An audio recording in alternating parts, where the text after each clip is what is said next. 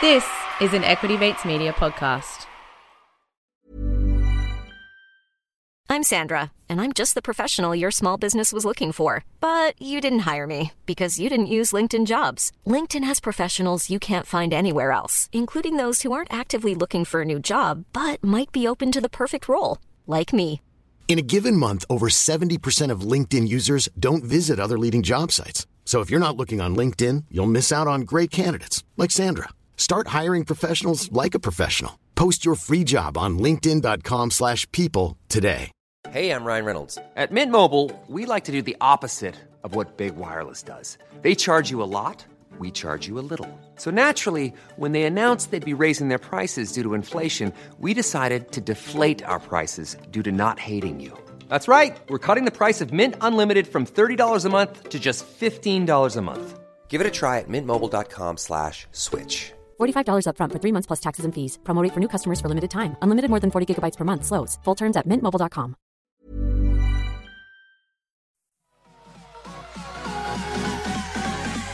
Equity Mate. I will say this about investing. Everything you do learn is cumulative. What I learned at 20 is useful. Equity.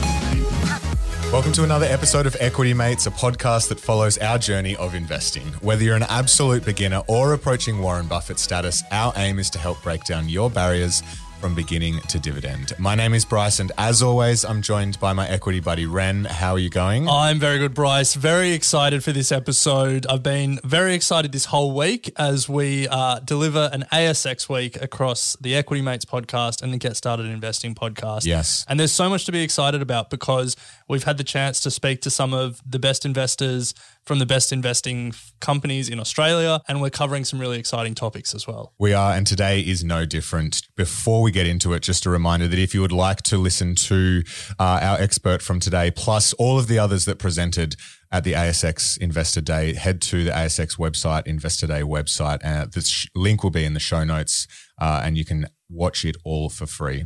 But it is our absolute pleasure to welcome to Equity Mates Alison Savas. Alison, welcome. Hi, guys. Thank you for having me today. So, Alison is Antipodes client portfolio manager. She has almost two decades of experience in the investment management industry, working for leading managers in Australia and Singapore. Antipodes have an active ETF listed on the ASX, and the ticker code is AGX1. And we're going to be chatting today about decarbonisation, what's happening overseas, and doing a bit of a look at a couple of stocks that are super interesting in this space. Yeah. Now, Alison, before we get into uh, the thematic of decarbonisation and uh, two particular companies that you're interested in uh, around that theme, uh, we wanted to start with the idea of pragmatic value because uh, that's how Antipodes invest. Invest, and um, you know, a lot of people have probably heard about value investing. You actually started your career at Platinum under one of Australia's most famous value investors in Kerr Neilson. But I don't expect too many people listening have heard of this pragmatic value approach. So, can you take us through it? Pragmatic value, uh, you know, as the name suggests, look, we do have a value bias. So valuations, you know, do matter to us. But, you know, we don't just buy stocks just because they're cheap. You know, we do look for good quality businesses that are cheap relative to their growth profile. Now, a traditional value approach is going to, you know, tend to wed to owning cheap or low multiple stocks with that expectation of mean reversion. Now, what that can risk is structural change in an industry. And that's where companies are being permanently impaired by their competition. Uh, and so these stocks are cheap for a reason. And, you know, they can often be those classic value traps. And we don't want to own those sorts of businesses, you know, no matter how low that multiple may be. So it's really about finding just great businesses that are cheap relative to their pro, uh, their growth profile. Are you able to share some examples of this pragmatic value versus, you know, your traditional value investing in what you're kind of seeing today? in that sort of being prepared to pay, you know, the right price for growth. So our portfolio contains a collection of stocks across that growth spectrum. So at the low end, you know, we do have exposure to GDP plus like growers that are on low multiples. But importantly, they're market leaders and they're not under a threat of disruption. So a good example there would be ING Bank, you know, a really well capitalized retail bank. Um, it's going to benefit from ongoing economic recovery in Europe and it's valued on a 9% payout yield. So a really attractive valuation. Now, at the other end of the spectrum, uh, we do have exposure to companies that are valued on what many would think of as being optically high PEs, but they're growing at a really fast rate. So, a good example of that bucket would be Tencent. You know, it's valued at 10, uh, 18 times core earnings but those earnings are growing at 20% per annum. So paying 18 times is it's not an expensive multiple to pay, you know, and in fact we think that's cheap. So ING and a Tencent both have a place in a pragmatic value portfolio. Alison, I love the fact that uh, you're interested in Tencent. Uh, I came in hot at the start of the year talking about how great a company Tencent was and have really suffered uh, this year as it's fallen. But great to hear you guys are interested in, in it as well. Well, well, you'll be pleased to know we have actually been buying it recently. It's one of the it, we've we've used sort of that change in regulatory backdrop to add to our position. So we are we're like-minded. If that great, makes you, great. if that, that you makes me feel better. yeah. Well, unfortunately, you need to give more context, Ren. It was for our stock of the year. it doesn't matter what's going on now. Yeah, yeah. Every every year, I have a kiss of death with the stock of the year. I, I can cut any company in half. So, um, taking suggestions next year for companies that you want to see True. fall. Outs- you should outsource it. Yeah, yeah. uh, but Alison, look, we want to uh, speak about uh, decarbonisation today. That was the key, I guess, theme in your uh, ASX Investor Day presentation. It's one that's really interesting to the Equity Mates community. Obviously, climate change is front of mind, and when there's such a big uh, disruption or such a big change across the world, uh, there's big winners and losers as a result. So let's get stuck in um, and let's start at the very top. When we talk about decarbonisation, what, what are we talking about and what does that actually look like in the economy? Well, decarbonisation is the premature closing of fossil fuel based energy and replacing it with electricity from carbon neutral sources. So if we want to keep global warming to that, you know, one and a half to two degrees above pre-industrial levels, we need to halve greenhouse gases by 2050 and we need to eliminate them by 2100. Now, the bulk of these greenhouse gases are in the form of carbon dioxide, and, that's hence the term, you know, decarbonisation. Now, Another way to think about global warming is that, you know, 75% of greenhouse gases are related to the combustion of fossil fuels. And most of that is, is um, carbon dioxide and methane. Fuel is combusted, you know, really for two purposes. You know, the first is, is kinetic energy. So for motion, um, you know, to drive our cars, or it could, in an industrial process, it will be to spin a turbine. And then fuel is also combusted to create heat. And that could be to heat or cool our homes, or again, in uh, you know, heat in an industrial process.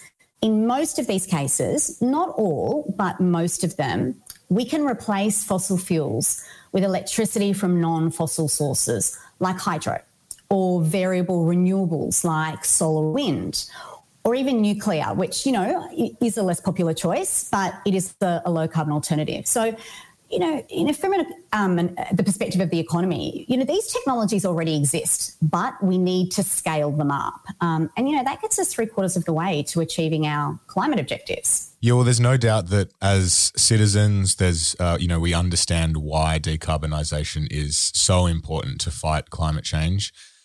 As investors, though, why does decarbonisation represent a good investing thematic? Look, the world, you know, as you said, the world is going to go greener. And, you know, decarbonisation is a central pillar of policy across, you know, Europe, China, and the US. So, to meet the goals that policymakers have set, it requires an enormous amount of investment. And this isn't an investment cycle or a thematic that's going to play out over a few quarters.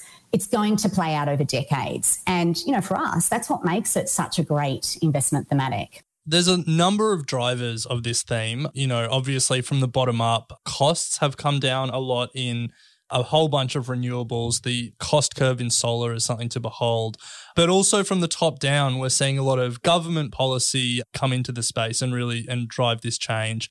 We're recording uh, right before Glasgow kicks off. This will be released after Glasgow, so hopefully we've seen some really strong commitments come out of that. But this feels like the right time to really be talking about decarbonisation and thinking about it as investors. With Glasgow on our minds, uh, what are we seeing from governments around the world, both in terms of commitments and then how that's really translating into policy? Look, I'll talk to the, the three major economic blocks because that's where we're really, you know, seeing quite a lot of, lot of, a lot of change. China, the US, and Europe. And, and I'll start with China. You know, China's got a goal to reach peak carbon emissions by 2030 and to be carbon neutral by 2060, which, you know, will be no easy feat for China given the starting position and, and a, a pretty big dependence on coal. But the policy change that we are seeing in China is um, prioritising reducing emissions over adding more and more capacity to these very high emitting sectors like coal and steel and, and aluminium and chemicals. And China has some pretty, you know, has some of the most aggressive EV targets globally, with um, EVs to account for 20% of new car sales by 2025. And, you know, China's moving towards more renewables. And, and you mentioned the cost of solar. You know, in China, the all in cost of greenfield solar is the same as coal without subsidies. So we're seeing China move in that direction. And then even in the US, the southwest of the US is one of the richest solar resources globally, with more than, um, I think it's around 10,000 gigawatts of utility scale solar plants. And then in the Midwest, it's got wind throughout the entire year. Now, with investment in the grid connecting the north to the south, this wind could produce electricity every day. Uh, but the US needs to make investment in this high voltage, you know, in, in high voltage grid. So even though, even with the US, there's a lot of gas, given the extent of wind and solar that the US has, it, it, increasingly makes sense for the US to invest in, in renewables. And we think this will accelerate under the Biden administration. I think where all the action is, or where it's sort of most exciting, is, is certainly in Europe. Europe's very serious about reducing carbon emissions, you know, with some of the most aggressive targets, uh, with a legally binding goal to reduce emissions by 55% from 1990 levels and to be carbon neutral by 2050. Europe's got its new Green Deal, which is a 4 trillion euro investment plan over the next decade to help achieve these goals. So, just to put a bit of context around that, 4 trillion euros is equivalent to incremental investment of 2% of GDP every year for the next 10 years, which you know, is pretty significant when, when you compare it to Europe's um, economic growth rate. Mm. And it could create 20 million jobs. So it's also creating employment. Now, at the core of this, this um, new Green Deal is Europe's emissions trading scheme, which has put a, a, price on the cost of carbon abatement, so just the cost of reducing carbon emissions. Now, this scheme is not new, it's been around since 2005, and it really targets the power sector and the very other large industrial emitters. So, power producers have got to purchase certificates to offset their carbon emissions. Um, but where it gets really interesting is that the number of certificates available every year they they decline. So you know it, it's actually going to force the power sector to to switch to renewables. And look, it's a really neat system because the funds that are generated from the sale of these certificates, and it's not insignificant, and we're talking around 40 to 60 billion euros per annum, those funds are being used to subsidise a reduction in fossil fuels in other parts of the economy. So to subsidise the take up of EVs or to replace gas with, with green electricity. So Europe's Europe's got a real a real plan in place. But also what you can see here is that as electrification occurs in, in other sectors, it's going to lead for an increase in demand for electricity, which puts even more pressure on the power producers to switch to renewables. So you know, on on the numbers that we have internally, uh, we think wind and solar can grow from um, it's around twenty percent of power generation today to you know sixty percent by twenty thirty, which has a whole host of implications. You know, we're going to have to see investment in the grid, and, and in fact, we're seeing that play out in Europe's power market today. There's been an underinvestment in the grid, and as renewable generation has increased, the grids become unstable. And it, we need a, to see a lot more investment in transmission and distribution we're going to need to see investment in storage because, you know, as you know, the sun doesn't necessarily shine and the wind doesn't necessarily blow at the same time as, as peak demand. So, you know, we need to be able to store this excess generation in times of low demand so, so we don't lose the energy. So yeah, a lot needs to happen. You know, it's not just about a bit of solar here and some EVs there. Um, it really is an investment super cycle, which is going to play out over a very long period of time. Alison, we're going to uh, cover two stocks that uh, you're particularly interested in in terms of how we play uh, this thematic, or in terms of how Antipodes is playing this thematic.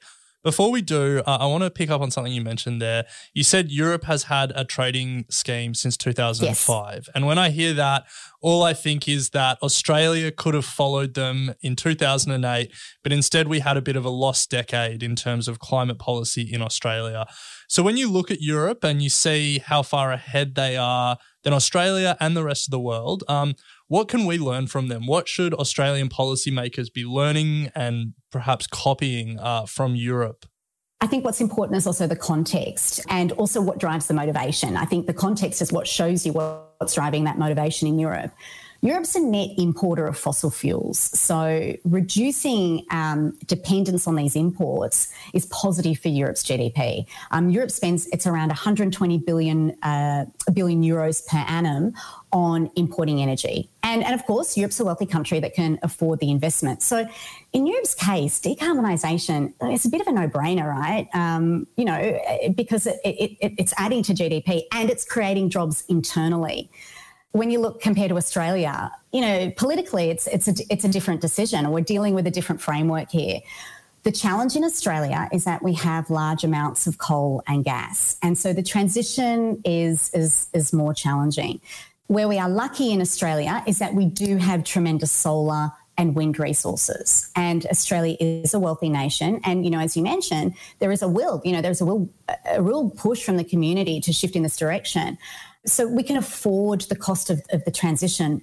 The problem is that politics are unpredictable. Uh, but, uh, you know, if there's any doubt about decarbonisation, is, you know, the Australian Nationals are on board with a net zero target in 2050. And that's positive. So hopefully, you know, we will start to see, you know, much more concrete policies the most hopeful thing that we saw out of that whole Nationals Liberal uh, squabble, shall we say, was that business was getting on and even some of the most unexpected businesses were making big commitments. The day that the national yeah. parties came out and said, we're not, we're not sure if we're going to commit, uh, Rio Tinto tripled their investment and, tr- and tripled the ambition, their ambitions when it came to carbon reduction. And, you know, that's one of the most old school mining companies out there. So exactly, people often look at the market and, and think that the market moves faster than politics, and hopefully that's a good indication. yes. but look, Alison, we want to talk about two uh, companies that uh, you're interested in uh, that you spoke about at the ASX Investor Day to play uh, this decarbonisation trend. Before we do, we're just going to take a quick break to hear from our sponsors. Ryan Reynolds here from Mint Mobile. With the price of just about everything going up during inflation, we thought we'd bring our prices down.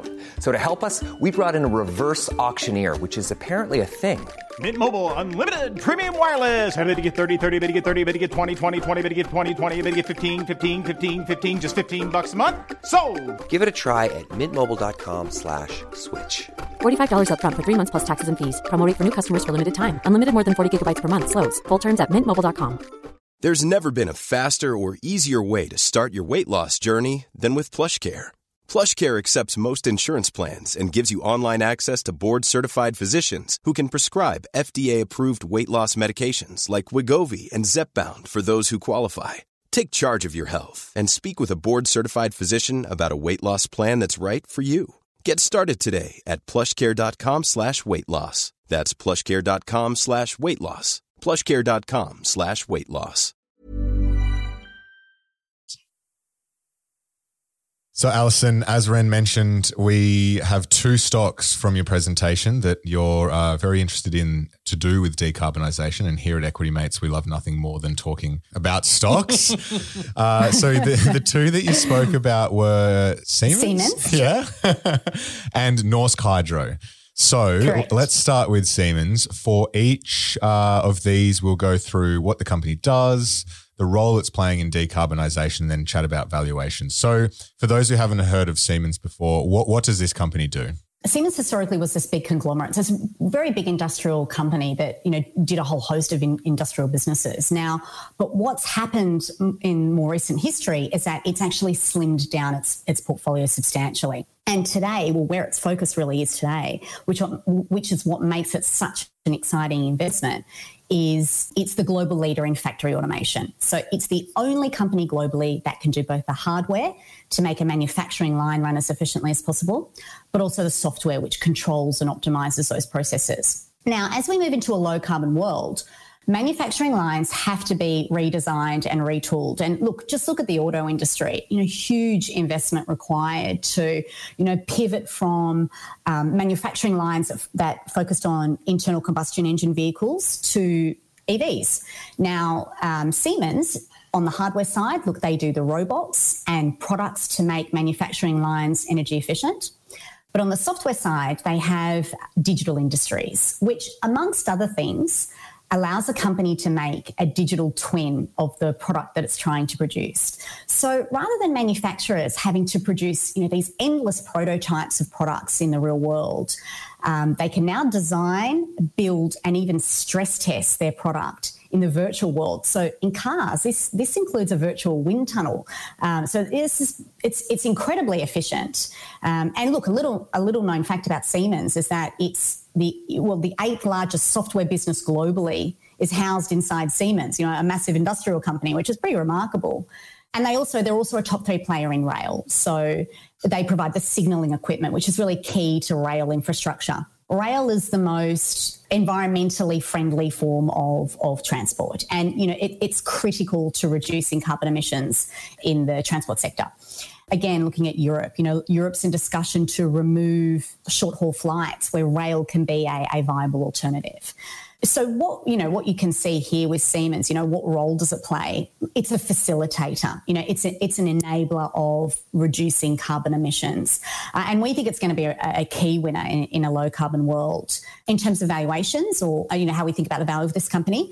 It's you know despite its position. You know, it's valued at only 14 times earnings, with those earnings growing more than 10% per annum. And in fact, if you, if you exclude all the other bits and pieces and you just look at digital industries, which I hope, you know, you can sort of hit from that commentary, you know, that's really the jewel in Siemens crown. You know, it's valued at 10 times EBITDA, so 10 times earnings before um, interest, tax, and, and amortization, where its pure play peers are valued at 25 times EBITDA. So, so we do see that there's still quite a bit of, of upside left in Siemens. And in fact, it, it is one of the largest positions in our portfolio. I love that. I, uh, there's, well, number one, I love the fact the relative valuation in on European stocks compared to American stocks. There's just, yes, it's, it's very different. Yeah. Uh, but I love the, the, the way that you're approaching that theme. You know, a lot of people think, the grid is going to change. Um, you know, we're going to decarbonize. So let's go to renewable energy stocks. But the thought process of all these manufacturing lines are going to have to change and, and how and who's going to change them and how they're going to change. Not a way that I thought of playing that trend. So, you know, this is why we love having these conversations. It's a it's a fascinating company. If people want to do more uh, research, uh, Siemens, it's German. Is uh, yes. what, what's the stock uh, ticker? Uh, look, it's SIE. Okay. Yeah, with nice. a with a European bit at the end. Yeah, GR potentially GR. so the the second stock that you're looking at to play this trend, similarly in Europe, Norsk Hydro. I think the name suggests, uh, you know, what the company is involved in. But uh, can you give us the 101? What does the company do, and what role is it playing in decarbonisation? Well, I might surprise you here. So, Norsk right. Hydro is a global aluminium producer, which I know you did surprise like me. the, most, the most interesting stuff to talk about. so, so bear with me. Look, aluminium smelting is an old world industry, but usage of aluminium is increasingly new world because aluminium is as light, it's recyclable, and it's as strong as strong as steel. Now Aluminium smelting is it's incredibly energy intensive, which has traditionally meant a reliance on cheap coal. So the opposite of being green. Now, with Norsk, though, what we really love about Norsk is that it actually does produce its aluminium predominantly using hydropower. So it, it is sustainable. And, and in fact, its carbon footprint is 80% lower than its coal-based peers.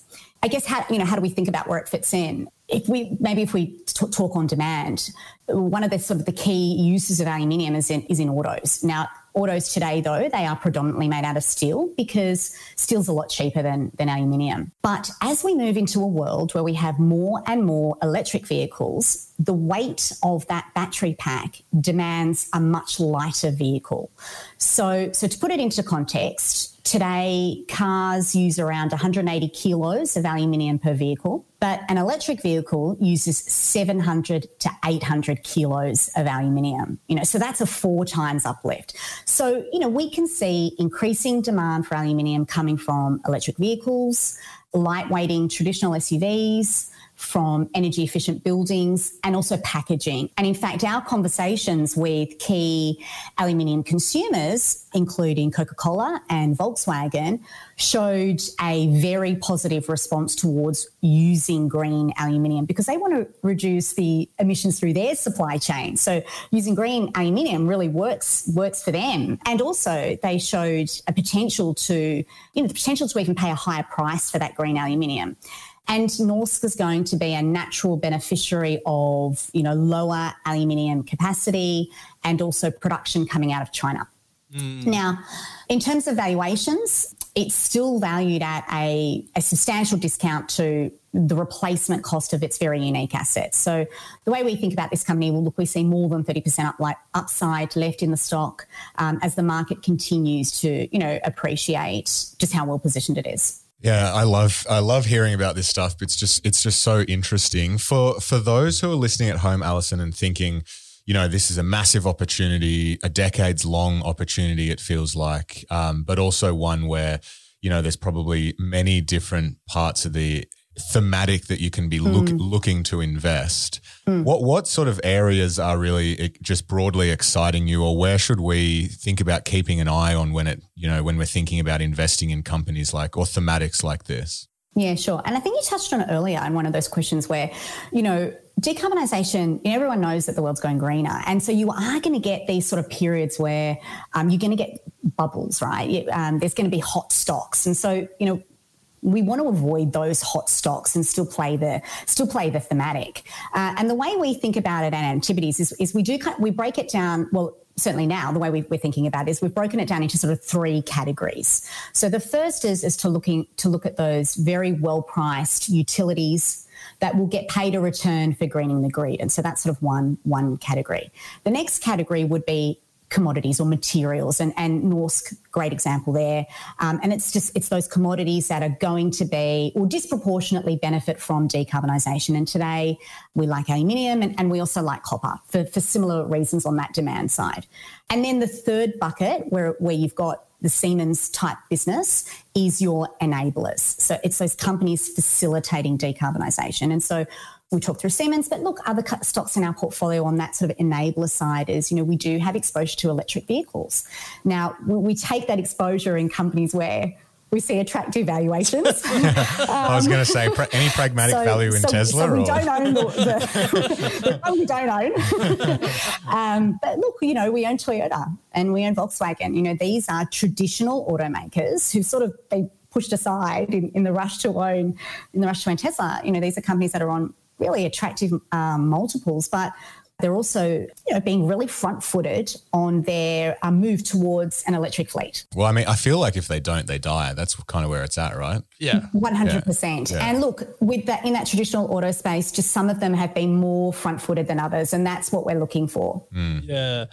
You, Bryce was a big fan of VW. They yeah. may, what, they've got some commitment about going fully electric by something very yeah. soon, yeah. isn't it? And actually, we do think they will be. They'll be as, in terms of volumes produced of electric vehicles, they really will be up there with Tesla. Mm. They've really gone full throttle on elect- electrification, on, on electric vehicles because of the diesel well, the diesel emissions scandal yeah, um, a number yeah. of years ago really forced them to make that change. So I guess it's, you know, making lemonade out of lemons. Mm. That's one way of thinking about it. I, I just did some quick Googling. Uh, the commitment is in all electric in Europe by 2035. 2035. Yeah, which is just a, a, remarkable turnaround when you think about these companies having one business model, all of the production lines, as you were talking about earlier, Alison, and in the space of less than two decades, being like, we're going to be completely new business. Exactly. Yeah. Exactly. I mean, I guess that's one thing about uh, giving another plug here for pragmatic value, is that disruption is very real. I guess, you know, what we're trying to do at Antipodes is, you know, we're acknowledging that disruption is, is, is real. So we don't want to run those, those, those cheap value traps. But it's, it's about finding an attractive way of accessing that disruption, you know, on, you know, paying the right price for it rather than paying any price for disruption. Mm. Um, so I think that's really what we're trying to do. On that point of pragmatic value and avoiding value traps, I feel like a lot of uh, it's a a, a, common sort of initiation into investing is people start by reading the Warren Buffett letters, reading Security Analysis, um, uh, or The Intelligent Investor, those kind of books. Getting uh, bored and leaving. Yeah. and then like really resonating with uh, value investing. And then a lot of people get caught in a value trap at some point. Mm. I remember. Mm earlier this year, I was speaking to someone who was talking about how AGL looks so cheap, and um, you know, it's you know, all of the metrics seem to point that it was cheap, but it's just a business that is is seriously struggling, and you know, that was a classic example of a value trap. For beginner investors listening, what are some tips or some rules of thumb that uh, mm. that you use to separate those value opportunities that are pragmatic uh, from mm. those that may be traps? This is a tricky one, and actually, look, it's a lesson I really learned as as an analyst back in in my analyst days you know, as investors, we are just, we're always looking for a deal, I think, is, is, is, what the problem is, right? We're always looking for that, that cheap stock. And we, we can invariably get sucked into owning that, uh, you know, that fourth or fifth largest player in a market, which it's on the more attractive valuation and the multiple will, will mean revert or it'll, it'll catch up to its peers what you've always got to do is you, have just really got to understand the business, uh, really understanding that competitive environment. And there will be instances where the tide lifts all boats, but there will be instances where it just simply won't. Mm. You've got to think more than just the quarters in front of you and, and, and take that, that longer term approach and try and think quite holistically about the industry. There is a value on quality. And I think as investors, we've got to remember that you know, what we're doing is, is we're buying a company that is going to generate returns through the cycle or returns on the capital that they've invested. And sometimes those better quality businesses are worth a little bit more. And, and I think that's what we need to sort of, you know, keep in mind. Well, certainly at Pragmatic Value, that's what, what, what we're trying to do is, is that we don't want to just own the, the cheap stuff. We are prepared to pay that little bit more for a better quality business because over the longer term, you know, your portfolio is going to be in a much better position. Well, Alison, before we move to our final three questions that we love to finish with, um, is there anywhere that our audience can go to find more information on what you're doing, what Antipodes are doing, the fund, um, or yeah, your TikTok handle? My TikTok would be the first place to start. That's where you'll get the most. That's where you get the most relevant information. I, bearing in mind, I do have 20 years investment experience, so there is no TikTok. um, um, but seriously, our website antipodespartners.com, and we're also on LinkedIn and and we are on Twitter. Awesome. Even though we're not on TikTok. Awesome. Yet, yet. Bryce, yes, ma- yet. Bryce makes that TikTok joke uh, most interviews, and most of the time there's a laugh, and you know, obviously no TikTok account. It'll be a real indicator that TikTok has gone mainstream when people start answering well, that with "Here's my handle." That's what I'm doing it because one day it's going to happen. That is when you go. Hopefully, ByteDance is public. You go long ByteDance, short Facebook. That exactly, moment. exactly. this could be that sort of leading indicator. Yeah. so, Alison, we'll get uh, stuck into the final three questions. And the first one is Do you have any books that you consider must read? Yeah, look, there is a book called Capital Returns, and it's by um, Marathon Asset Management. So it's another investment firm, and, and also Edward Chancellor. And, and what it is, what the book is, is it, look, it's basically a reprint of Marathon's own investor letters and their own internal research notes, along with commentary, over their decade of investing. It's roughly a decade. I think it goes from um, 2002 to, to 2015. And, you know, what's interesting, well, well Marathon, they're long term investors, and their strategy is that they look at the capital cycle. So, their philosophy is, is there is no point in trying to forecast demand because demand is, is actually un, unpredictable. It's too difficult to forecast. What you need to understand um, in your investments is supply. And the point is, is that bubbles attract a lot of capital and a lot of investment. And a lot of capital means a lot of supply, which makes it really hard to make decent returns on, on capital. So that's the part of the market you want to avoid. And, and instead, what you want to look for is those parts of the market where cap, capex or investment is is depressed or it's being taken out of the industry. And so and so supply is shrinking and it's just a much more attractive competitive environment. And that's where you get higher returns on capital. So that's that's an interesting one because it's it's the you know it's it's hearing about what's going on or the discussions that are going on inside um, a firm which is taking that approach which you know I think is uh, an incredibly interesting approach. Yeah, incredibly fascinating. I haven't heard of that book, and I feel there's mm. a hmm. whole other podcast episode in that approach. Mm. So that's a that's a great one to add to the reading list. Uh, so the next uh, question we like to end with, Alison, uh, forget valuation, forget the opportunity right now, just purely on company fundamentals. What's the best company you've ever come across? I don't think I've got a pretty unique answer, which is disappointing because I, I, did want to have a unique answer. but I actually think Microsoft is a remarkable company. You know, you can we can sort of see the transition that's happened under C, CEO Nadella. The company's just transitioned from this closed ecosystem where Windows was was used to sell everything, and now it's got this much more open approach. You know, it's moved away from being centered around um, around Windows, and it's it's much more about the the cloud, you know, all its segments being in the cloud, whether that's Office 365 or cloud infrastructure or, or, or gaming.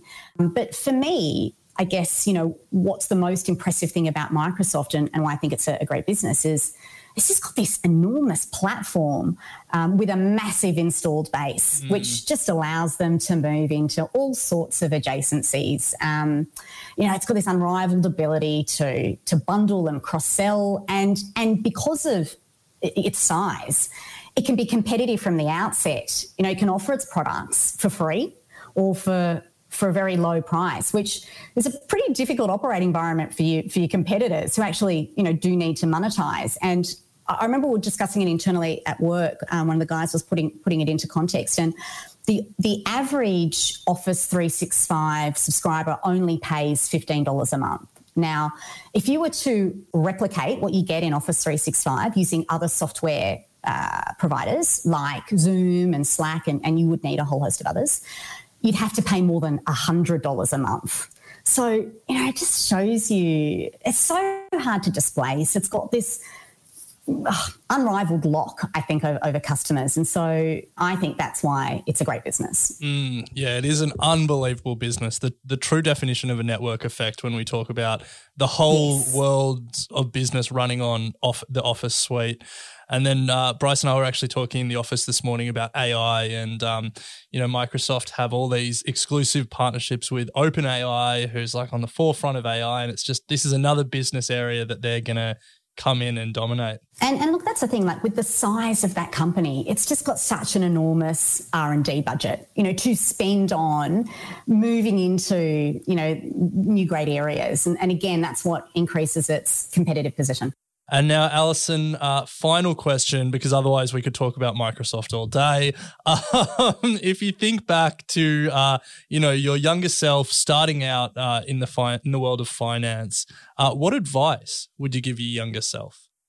Look, I mean, I touched on this earlier, but it really is the advice I would give to myself as as a as a you know more junior analyst would be to maybe pay up for that better quality company. You know, don't don't fish around really at the bottom end. Sometimes it is a bit better to pay a little bit more. Um, particularly if if if that you know you know when you're talking about the fourth fourth competitor versus the largest the largest player in a particular in a particular segment you know if that that large, that market leader the valuation of that company is attractive in an absolute sense or it's attractive in a relative sense compared to how it's normally traded you're going to be better off buying that business because it's the company that's going to be the market share taker it's going to be in a better position to protect its profitability.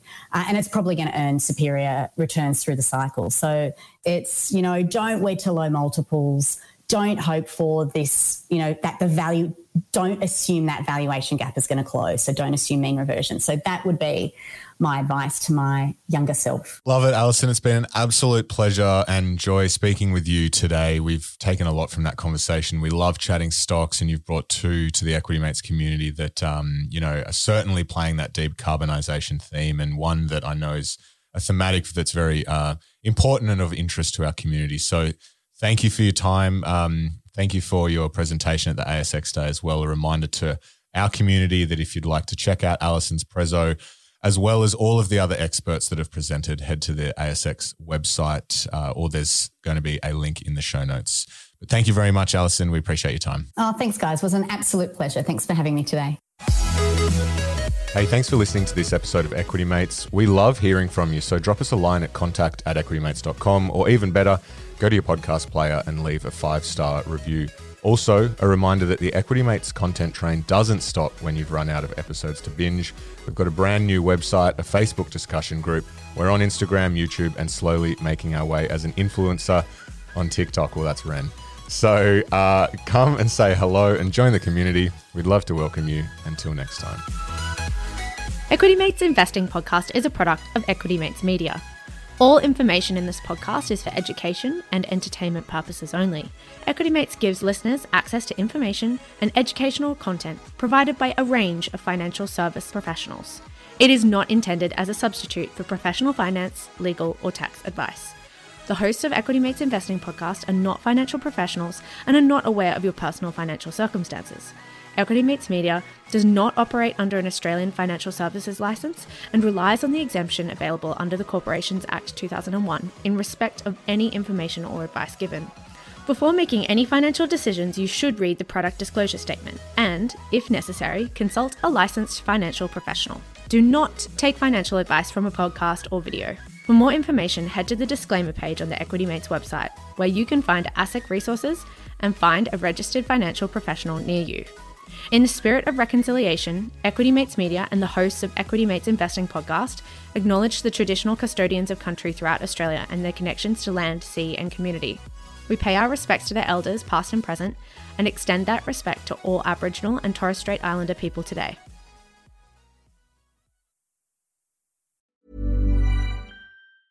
Planning for your next trip? Elevate your travel style with Quince. Quince has all the jet setting essentials you'll want for your next getaway, like European linen, premium luggage options, buttery soft Italian leather bags, and so much more. And is all priced at 50 to 80% less than similar brands.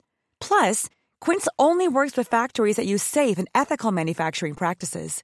Pack your bags with high-quality essentials you'll be wearing for vacations to come with Quince. Go to quince.com/pack for free shipping and 365-day returns. When you make decisions for your company, you look for the no-brainers. If you have a lot of mailing to do, stamps.com is the ultimate no-brainer. Use the stamps.com mobile app to mail everything you need to keep your business running with up to 89% off USPS and UPS. Make the same no-brainer decision as over 1 million other businesses with stamps.com. Use code program for a special offer. That's stamps.com, code program. When you need mealtime inspiration, it's worth shopping Kroger, where you'll find over 30,000 mouthwatering choices that excite your inner foodie. And no matter what tasty choice you make, you'll enjoy our everyday low prices, plus extra ways to save, like digital coupons worth over $600 each week. You can also save up to $1 off per gallon at the pump with fuel points. More savings and more inspiring flavors make shopping Kroger worth it every time. Kroger, fresh for everyone. Fuel restrictions apply.